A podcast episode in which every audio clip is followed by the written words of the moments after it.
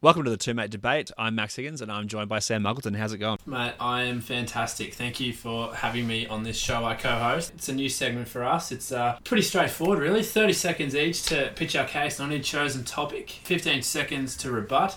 Then we'll open it up to the audience to decide the winner, Maxi. This week, in honour of uh, Random Access Memories turning seven, we'll be arguing over our pick of uh, the best track from Daft Punk. Sam, I'm going to let you open her up. So, best Daft Punk song is Technologic, uh, released in 2005 from Human After All. My argument is that it, it paved the way for future techno, house, and trap.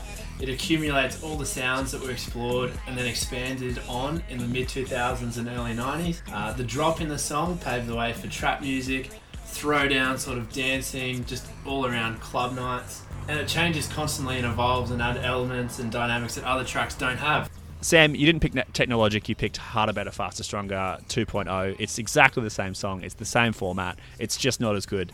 Um, and frankly, right now, I, I cannot handle any song that has the lyric Zoom It. It's just reminding me of working from home, and it's the worst. My one is Crescendolls off 2001's Discovery. Try not to this song. It is so catchy, it's so boppy, your shoulders have to move. There's layers and layers and layers of sound. It's so good. Uh, it doesn't stick around for too long. It's 3 minutes 30 seconds. It has those nice little loopy stretches that can give DJs plenty of room to work with, and it's just off their best album. It's simply, it's just one of the best. It's in the best collection. Well, you're quite right, Max. Discovery does have a lot of bangers, but I think it gets lost in with uh, tracks like One More Time, Harder, Better, Faster, Stronger. Um, and you could argue that Basement Jaxx, Fatboy Slim all could write the same thing, and it sounds like an underscore for a Britney Spears and Justin Timberlake song. That's our take, so I think we should open up to the listener.